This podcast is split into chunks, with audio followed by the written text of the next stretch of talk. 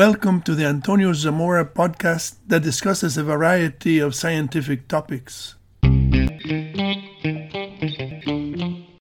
The glacier ice impact hypothesis, published in 2017, proposes that an extraterrestrial impact on the Laurentide ice sheet ejected pieces of glacier ice in ballistic trajectories and that the oblique impact of the ice boulders created inclined conical cavities that transformed into shallow elliptical depressions known as the Carolina Bays and the Nebraska rainwater basins. Both of these geological features have similar geometry and they occur on saturated ground that was liquefied by the energetic impacts of the glacier ice boulders. However, the ice projectiles also fell on a variety of terrains, including marshes, rivers, and mountains. This video examines the traces left by the ice impacts on a variety of terrains. Toward the end of the Pleistocene epoch, North America was covered with a layer of ice more than two kilometers thick. The Laurentide ice sheet covered most of Canada and the northern portion of the United States. Mastodons and other large animals inhabited the land, and the Clovis people hunted them with weapons fitted with finely crafted arrowheads. Approximately 12,900 years ago, an asteroid or comet approached the Earth at a speed from 17 to 45 kilometers per second. The extraterrestrial object started to glow from the friction of the Earth's atmosphere. The object became incandescent and its radiant heat started fires on the forests under its path. The projectile traversed the atmosphere in less than one minute and started a sequence of events that changed Earth's history. The impact on the Laurentide ice sheet fractured the ice, and the excavation of the crater ejected millions of huge ice boulders. The heat from the impact created a plume of steam that propelled the ejected ice boulders with great speed. The ice boulders in the ejecta curtain were launched in suborbital space flights with a range of 1,500 kilometers from the impact site. Approximately 1.5 trillion cubic meters of ice were ejected by the extraterrestrial impact at speeds from 3 to 4 kilometers per second. Depending on their size, the ice boulders had kinetic energies of 13 kilotons to 3 megatons of TNT. The saturation bombardment by the ice boulders killed the megafauna and the Clovis people. The great density of elliptical scars along the Atlantic coast proved that there was no place to hide from the impacts of the giant ice boulders. We know that the ice impacts liquefied the soil and created inclined conical cavities because the resulting bays have a mathematically elliptical geometry that corresponds to conic sections.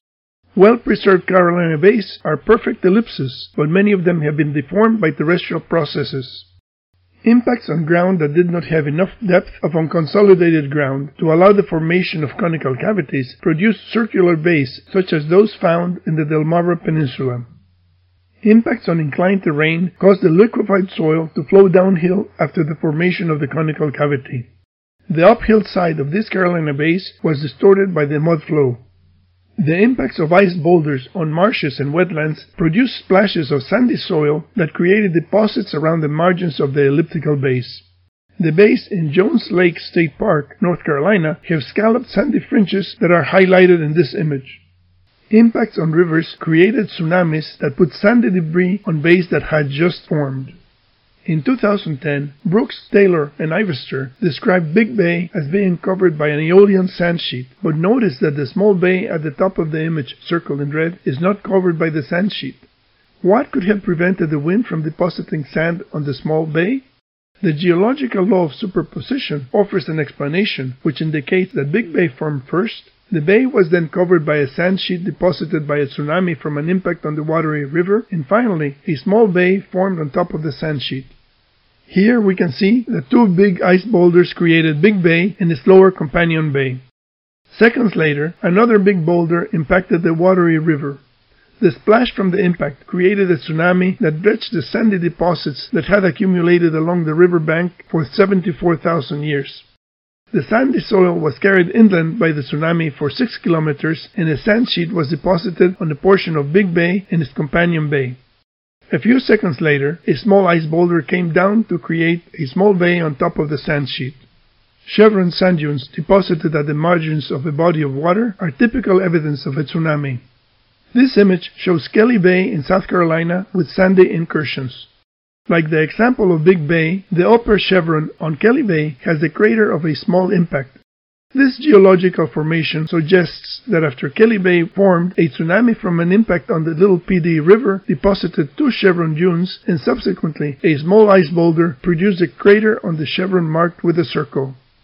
First, impacts of glacier ice boulders created Kelly Bay and other neighboring bays.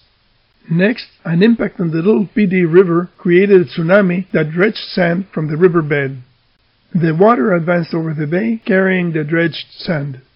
When the water receded, the chevron sand dunes overlaid Kelly Bay. Finally, a small late impact created a small bay on top of the northern chevron sand dune. Chevron dunes from tsunamis are found in many parts of the world. Here are some examples from Madagascar and Mozambique. The mechanism of formation is the same as illustrated for Big Bay and Kelly Bay. A wave of water dredges sandy material near the shore and carries it to higher terrain.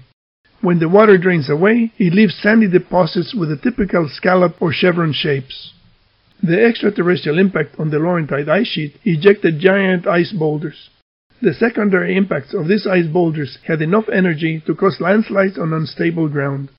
Some of the largest known landslides in North America are found in Montgomery and Craig counties, Virginia, in the Blacksburg White Ranger districts of the Jefferson National Forest. One of the landslides is more than three miles long. The ancient giant landslides extend for more than 20 miles along the eastern slope of Sinking Creek Mountain.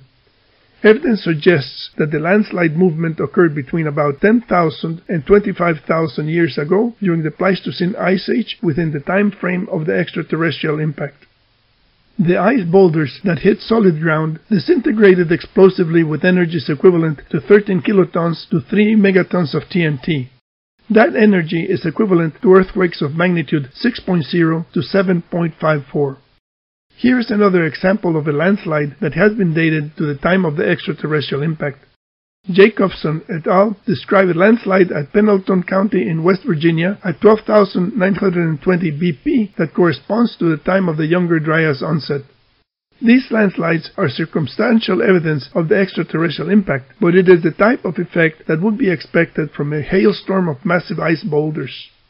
This presentation has considered the effect that the impacts of glacier ice boulders had on different terrain types.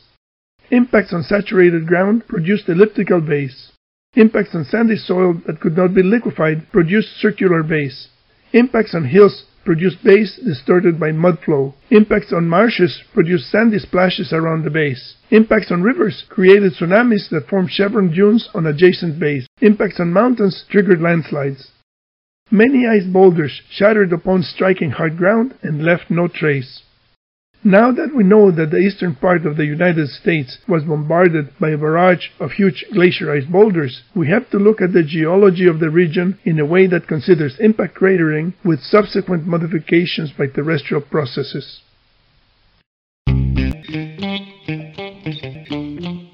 Thank you for listening to this podcast. Please visit the YouTube channel or the website for many other interesting topics.